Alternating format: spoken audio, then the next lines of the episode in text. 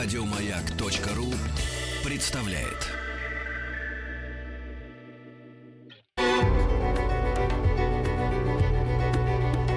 Много букв. Любимые тексты главных персон современности. Добрый вечер, меня зовут Ирина Богушевская. Я актриса, певица, поэт и композитор. Закончила Московский университет, философский факультет, но практически ни одного дня не работала по специальности, потому что на втором курсе МГУ я пришла в студенческий театр МГУ, и это определило всю мою дальнейшую жизнь. Я достаточно давно стою на сцене, и поскольку я начинала в театре, я воспринимаю каждую песню как мини-спектакль, какую-то маленькую историю. Мы встречаемся с героем, лирическим героем и героиней э, песни в тот момент, когда с ними происходят какие-то кульминационные события, но для меня каждая песня — это как бы луч софита падает на героев, но у них перед этим была какая-то история, и после этих трех минут она не заканчивается. Каждый свой концерт я пытаюсь строить как э, каскад таких э, мини-спектаклей, и строю свои программы по всем канонам драматургии, или, как сейчас говорят, сторителлинга. То есть э, моя лирическая героиня обязательно проходит череду каких-то испытаний, преодолевает какие-то сложные моменты в своей жизни, но, к счастью, выживает и возвращается с рассказом о том, как можно это пережить и как можно с этим справиться. Вот э, театральные песни, история – это то, что вот, э, может быть, меня отличает. И часто критики называют мои альбомы театральным джазом, стиль, в котором я работаю, театральным джазом. И действительно, они очень во многом правы. 2 июня я покажу свою очередную программу вместе с моими прекрасными музыкантами. Мы выступаем на легендарной, прославленной, намоленной сцене мастерской Петра Фоменко.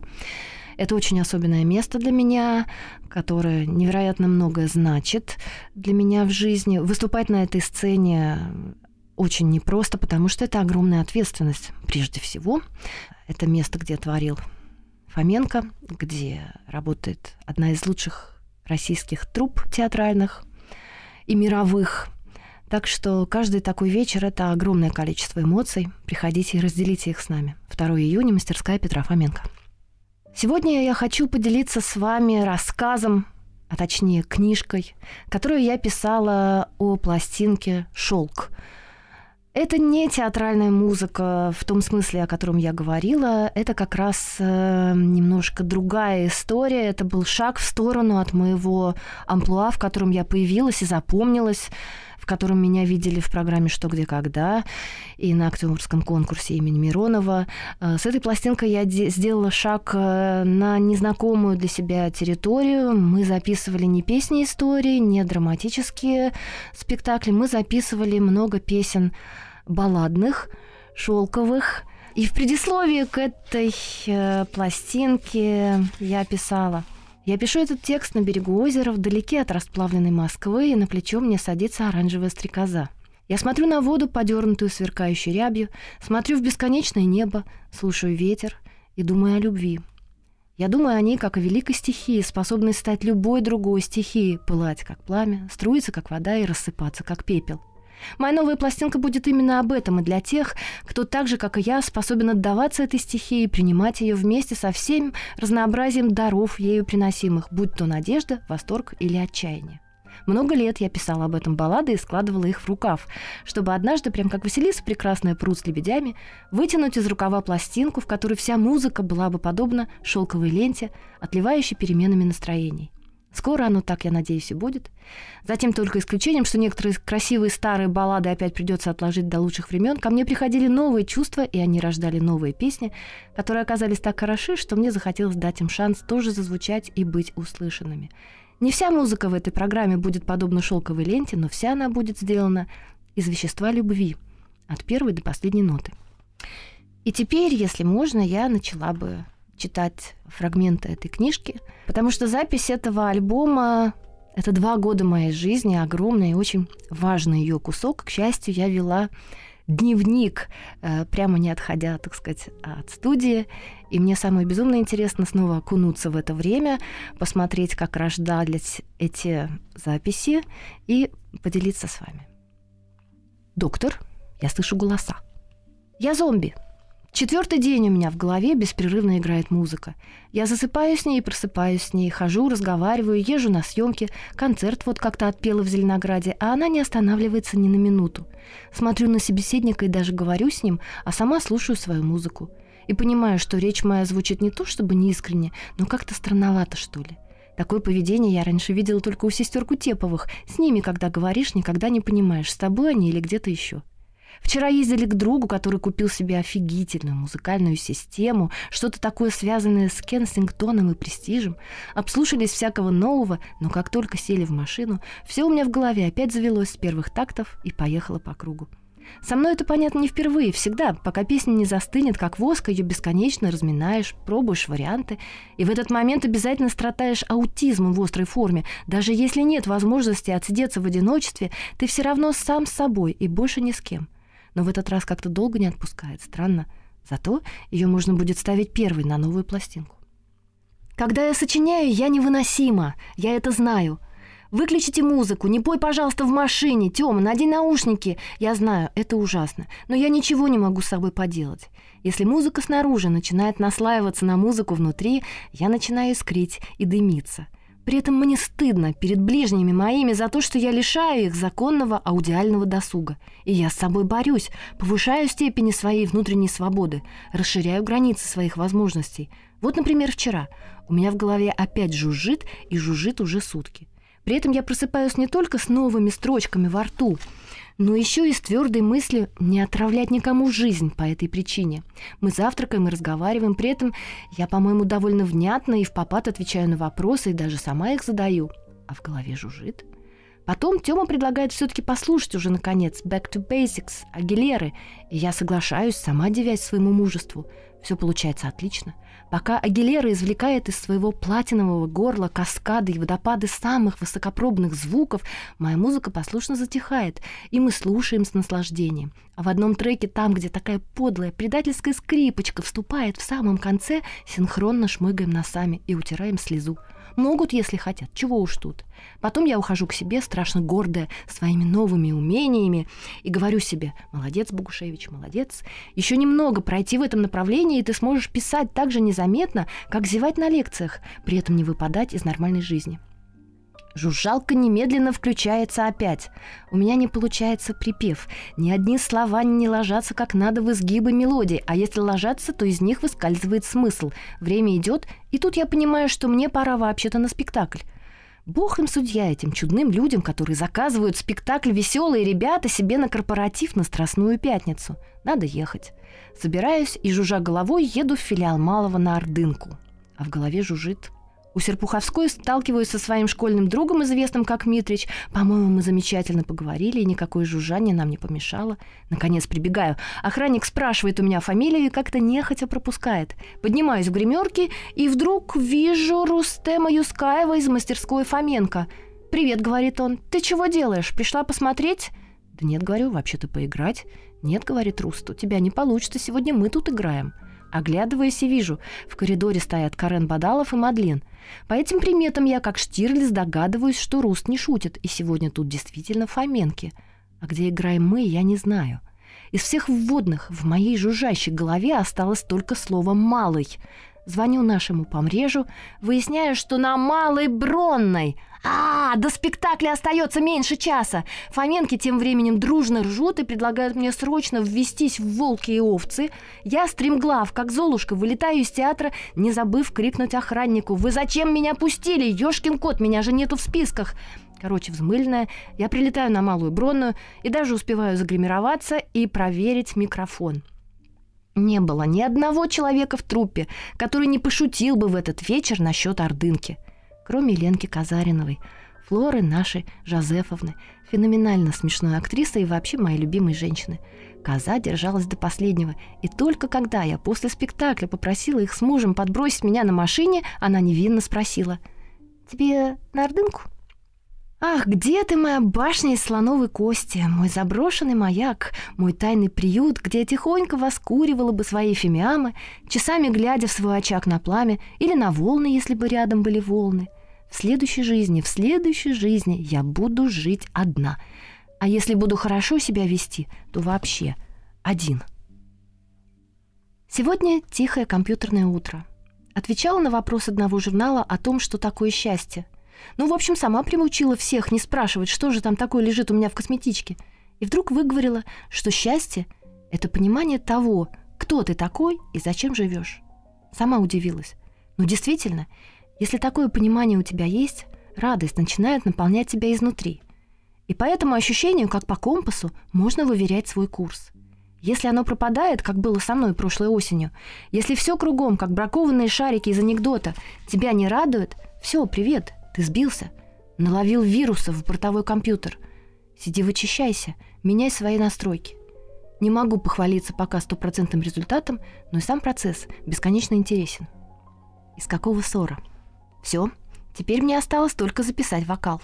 За понедельник и вторник Коля Сарабьянов положил гитару и наипрекраснейшую, числом 4, а то и 6, во все шесть песен этой сессии – а вчера мы сидели и занимались так называемой редакцией. Выбирали из кучи поназаписанных за эти две недели и припасенных на черный день дублей те, которые пойдут в работу. Убирали всякие шорохи, призвуки, слова Ильи Покровского. «Алло, я в студии, перезвоню тебе попозже». Хотя, конечно, был у меня соблазн оставить их посреди песни. Безжалостно убивали варианты из серии «А вот я еще могу так сыграть в этом месте». Почему-то всем всегда хочется сыграть в своих соло максимально громко и быстро, желательно 32-ми, а лучше 64-ми. Я понимаю, что на концерте начинает казаться, что именно от этого песни станут ужасно красивыми. И вообще «Живаго» — это совсем другая история. Там действительно здорово смотрится показательное изнасилование своего инструмента с победным отряхиванием праведного пота со лба и ослепительной улыбкой в финале — в студии совсем другая жизнь. Там важно, чтобы правильные ноты или удары стояли на правильных местах. Вот с этим у нас как раз и возникли кое-какие проблемы. Поэтому кое-что вчера пришлось пропалывать, кое-что чистить и править мышью. То, что не поддалось правке, вздохнув, отправили в корзину. Долго искали фазу волны, которая должна плеснуть в финале песни «Тростник». Студия Сергея Бышакова «Пещера сокровищ». И в тот момент, когда выяснилось, что Покровский забыл дома Рейнстик, это фигня такая, толстая длинная трубка, в которой внутри что-то пересыпается, Таня Данилина принесла из тайной комнаты еще одну фигню, пластиковый вроде как бубен, э, в который насыпана буквально дробь. Если эту штуку крутить в руках, дробинки десятками сыплются по кругу, пластик резонирует, и возникает шум моря, сопровождаемый свистом ветра, притом то и другое абсолютно идентичное, как говорится, натуральному. Понятно, перкуссионная смена была практически сорвана. Все вырывали друг у друга из рук эту хрень, чтобы покрутить, и тут же превращались в очарованных странников по ближайшим измерениям. Мне тоже очень хотелось ее покрутить, но точило беспокойство по поводу вылета из спонсорской сметы. Конечно, мы вылетели из нее. Пришлось настучать всем по рукам и отправить Покровского к микрофону с этой штуковиной. В общем, та доля секунды, на которую в фонограмме должен высунуться гребень записанной тогда волны, отняла у нас вчера минут двадцать. Коле и Маша Богомолова хотела, чтобы волна звучала в финале практически бесконечно. Я настаивала на том, что правда искусства не есть правда жизни, и в итоге победила, сказав, что доплачу, если волну отрежут там, где надо. В общем, был у нас вчера субботник, и шести с половиной часов не хватило, еще осталась нечищенная перкуссия, понатыканы там и сям колокольчики из серии «В гостях у сказки», звуки шейкера, больше всего похожи на то, как выхухоль нюхает жухлая, ну и всякая другая мелочевка. Я бесконечно люблю студийную работу. Это потрясающая возможность двигаться к совершенству. Вот почему Элла Фитджеральд совершенна. Существует тысяча способов пропеть одну и ту же фразу. Это я со всей ответственностью говорю – подача, атака, улыбка или ее отсутствие, все эти мириады нюансов, интонирования, ударения, выдыхания, все это требует от тебя мужества, когда ты должен отдать предпочтение только одному из вариантов. Я выбираю долго и мучительно. Правда, бывают озарения, когда ты раз и спела и слышишь «готово». А Элла, она всегда из этих тысяч вариантов выбирала один, единственно верный. Вот слушаешь ее записи и чувствуешь, она как тот самый сплавщик выбирает единственно верный путь, чтобы пройти через свою мелодию. Это как правды и истина.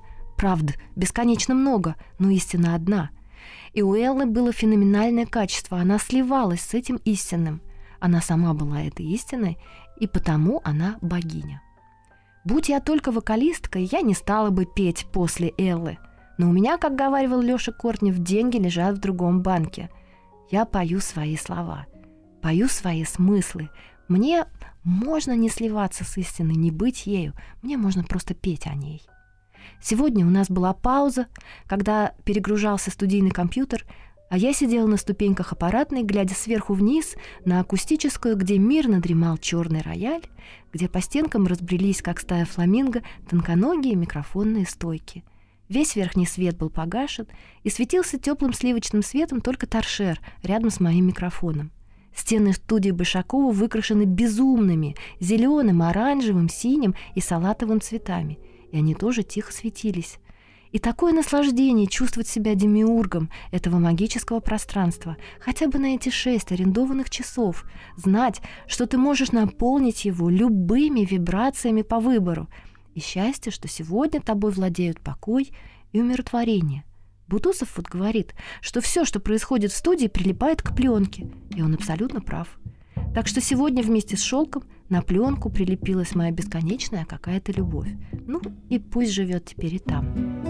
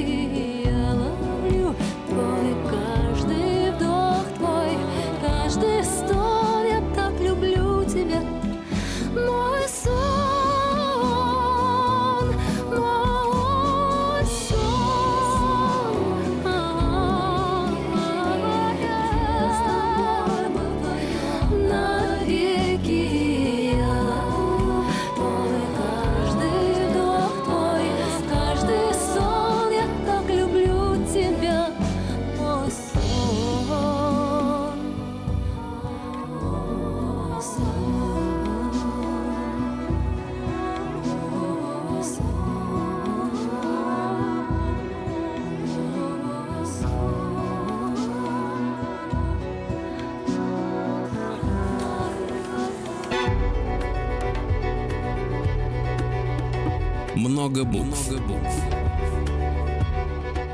Любимые тексты главных персон современности. Здравствуйте, с вами Ирина Богушевская, и сегодня я читаю отрывки из своей книги «Шелк и другие тонкие материи» про запись нашего одноименного альбома. Мы стоим на паузе. Пойду завтра сдамся хорошему фониатру. Интересно, что она скажет про связки про мои – Ощущение такое, будто трясешь игральные кости в руках перед тем, как кинуть. Результат совершенно непредсказуем, а между тем от того, какая выскочит циферка, зависит как минимум образ жизни на несколько ближайших лет. Что меня радует, так это полная готовность принять любой расклад. В одном случае я продолжу заниматься любимым делом. Красота, красота, мы опять повезем с собой кота, чижик, собаку. Нам дворцов заманчивые своды не заменят никогда свободы и всякое такое. Вот оно какое. Распишем дальше студию, которая подвисла на полдороги, составим графики и поехали.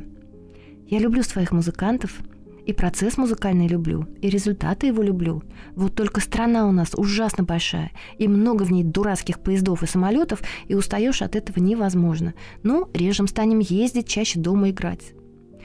В другом случае превратим на некоторое время мой сайт в музей, а я возьму подряд на какую-нибудь книжку и уеду к морю молчать и нажимать на клавишки. Буквы я тоже люблю. Они тихие такие, сидят себе каждый на своей кнопочке, никогда не возмущаются тем, что их не так поселили, не так покормили, что соседнюю вон чаще нажимают. Семей у них опять же нет, кушать не просят. Нет, буквы — это прекрасно. Я тоже их очень-очень люблю. Могу копать, могу не копать, чего я вам искренне желаю.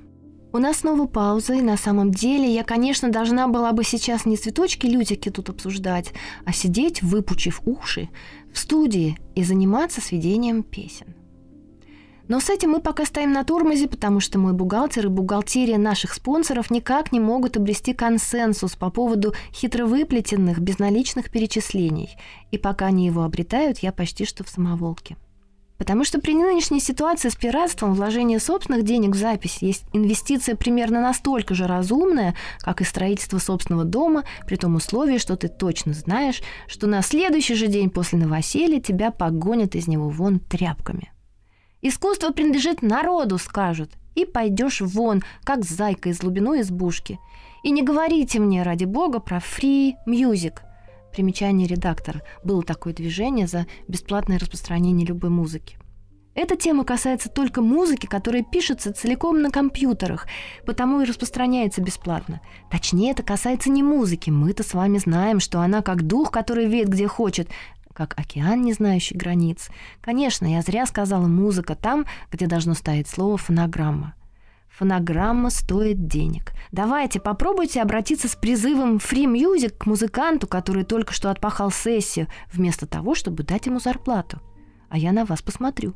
Мне даже не интересно, куда он вас пошлет. Я примерно знаю вектор. Попробуйте сказать это басисту, барабанщику, гитаристу и кларнетисту, у которых дома семеро по лавкам.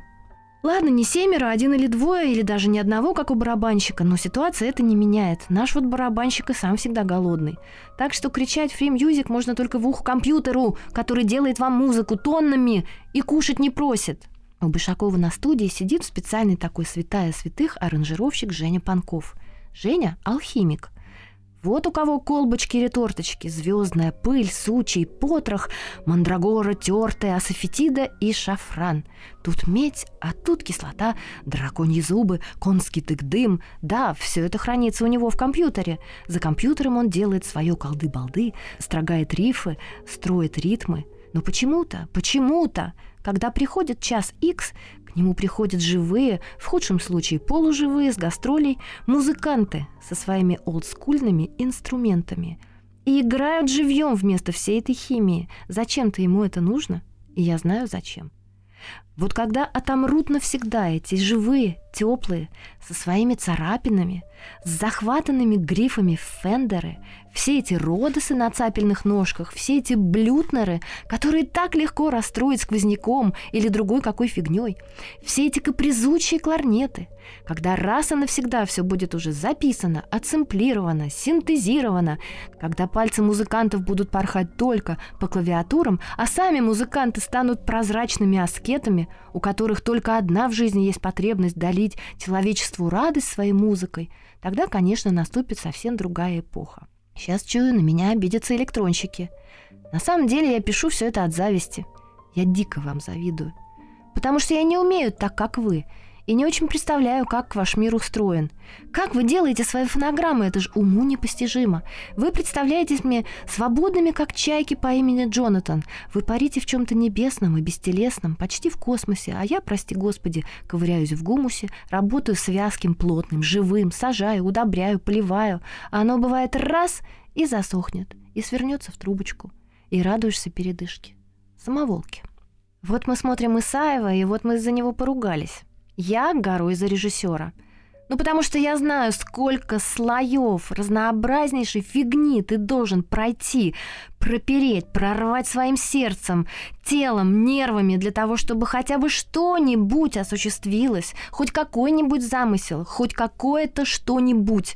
Особенно если твое что-то состоит из сотен тысяч людей, а на дворе ахнул кризис, а договоры все подписаны, и хочешь не хочешь, у тебя такого-то числа премьера – но рядом со мной сидят зрители.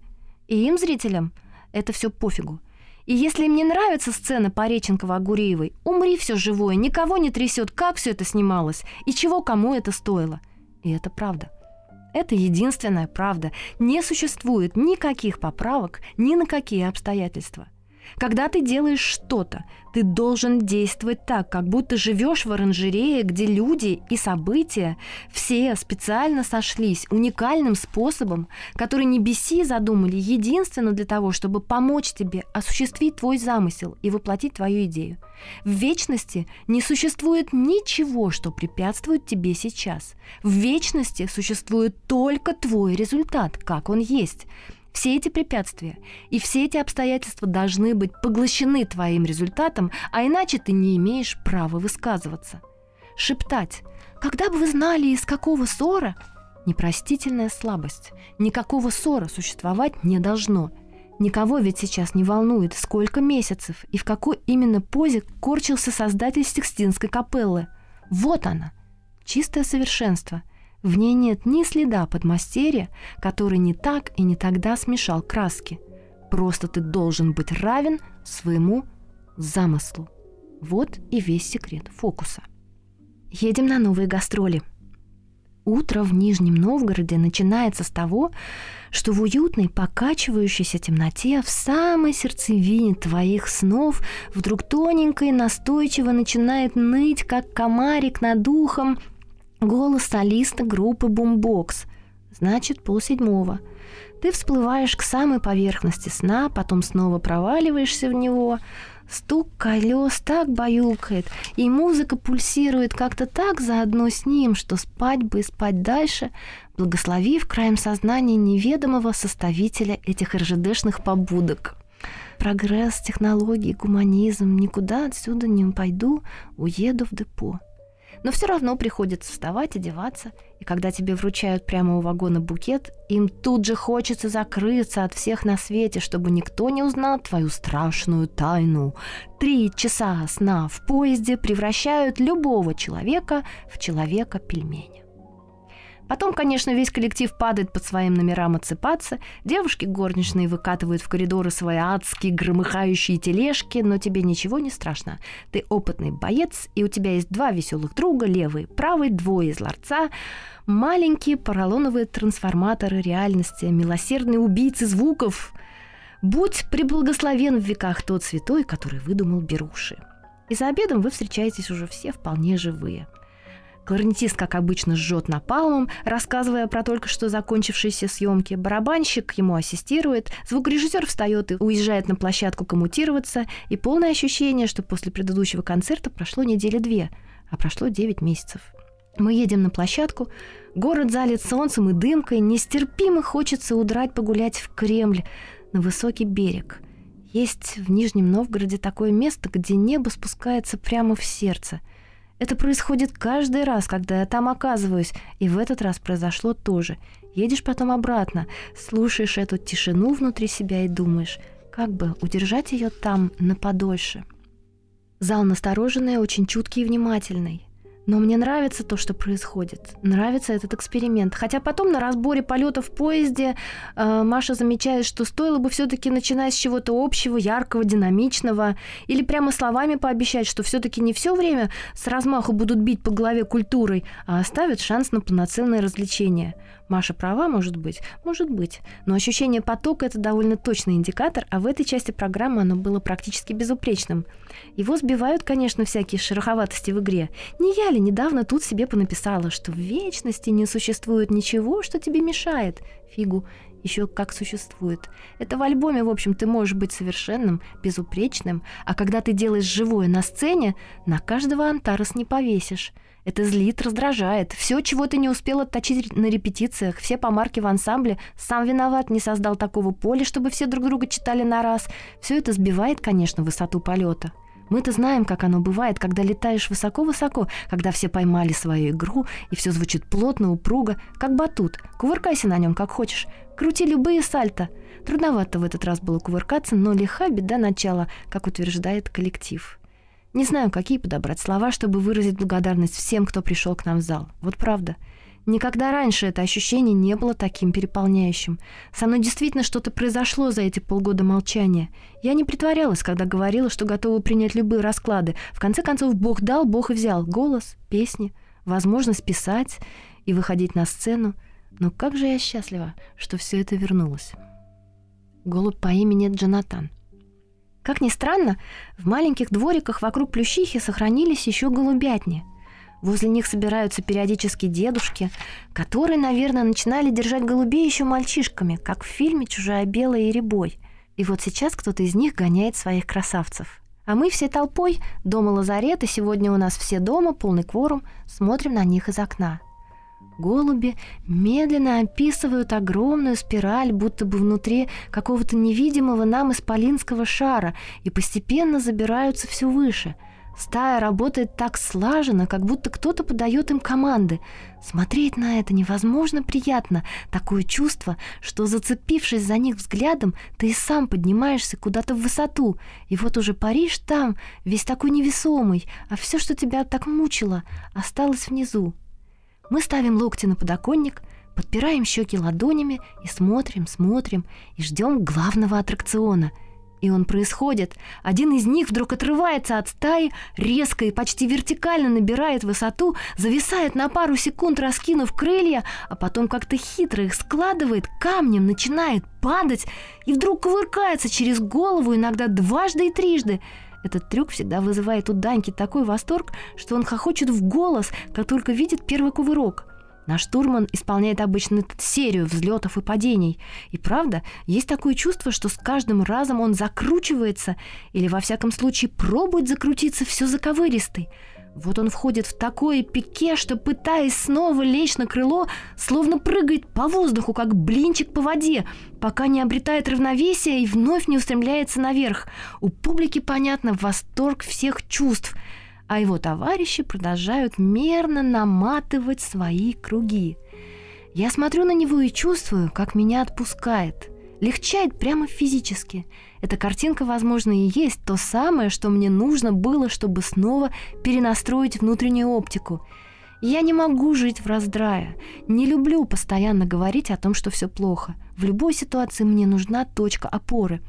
И вот мне ее показывают, показывают прямо в моем окне – Смотри, мол, и учись. Небо, оно у всей стаи одно и то же. И ветер один и тот же. И сопротивление среды одинаковое для всех. И вся стая каждый день делает одно и то же, но находится один такой, который работает с этими условиями совершенно по-другому. Он радуется и играет. Вот на него и опирайся. Окей, спасибо. Я попробую. Много букв. Много букв. Любимые тексты главных персон современности. Добрый вечер, с вами Ирина Богушевская, и я продолжаю читать отрывки из своей книжки «Шелк и другие тонкие материи». Выйдешь вечером на набережную с ребенком и собакой, сядешь на высокий холм, на вымокшую от ливня траву, подложив куртку – Солнце ударит в глаза и прямо напротив тебя пойдет плясать по реке, дробясь на тысячи бликов. Потом прямо по этой сверкающей рябе пройдет кораблик и следом другой. Ребенок будет колбасой кататься со склона и сшибать палочкой одуванчики. Собака тоже найдет себе палочку и будет с наслаждением ее грызть. Теплый ветер налетит и выдует из головы смурь и пыль старых обид, солнце выжатых из сердца, и станет так легко. Впереди лето, скоро репетиция — а потом надо отыграть на фестивале, и от предвкушения замирает сердце, и надо писать трек-лист, чтобы там сыграть. А потом пройдет еще неделя, и ты сядешь в студию, и будешь проводить там время, по уши нырнув в звуки, выныривать как дельфин, чтобы набрать воздуха и снова с головой обратно. И вообще это самое прекрасное время на свете, когда ты физически чувствуешь, как твоя жизнь, какой-то ее большой кусок, полный любви и боли, превращается в музыку, и останется жить в этой музыке, когда и тебя уже не будет, и другие люди будут сидеть на высоком холме над рекой, щуриться на солнце, провожать взглядом кораблики, кричать ребенку осторожно, подзывать собаку, трепать ей мягкие ушки, а потом вставать и уходить прочь с этого холма, от этой реки. Мы же не можем находиться в этом мгновении вечно, как в янтаре.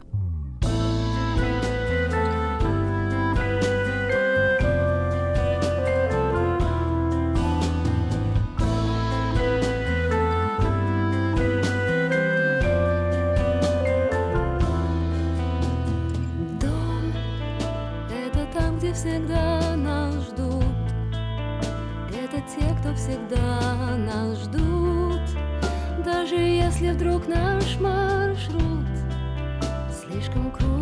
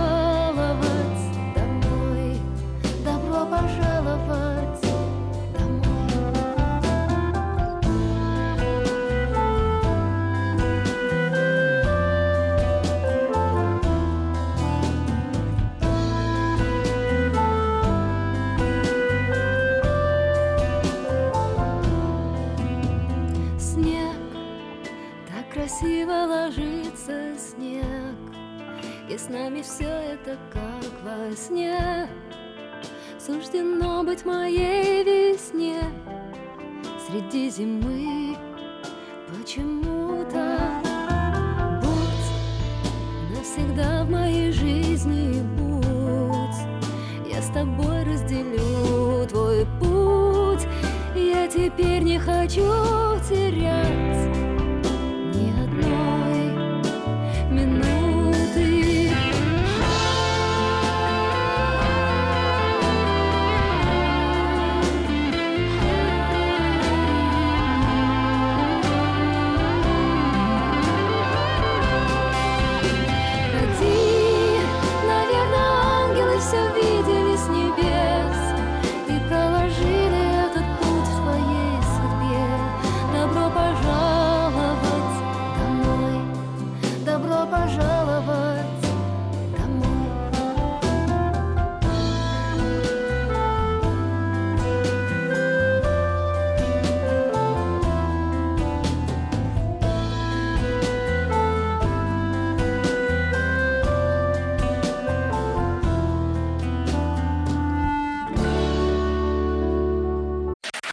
Еще больше подкастов на радиомаяк.ру.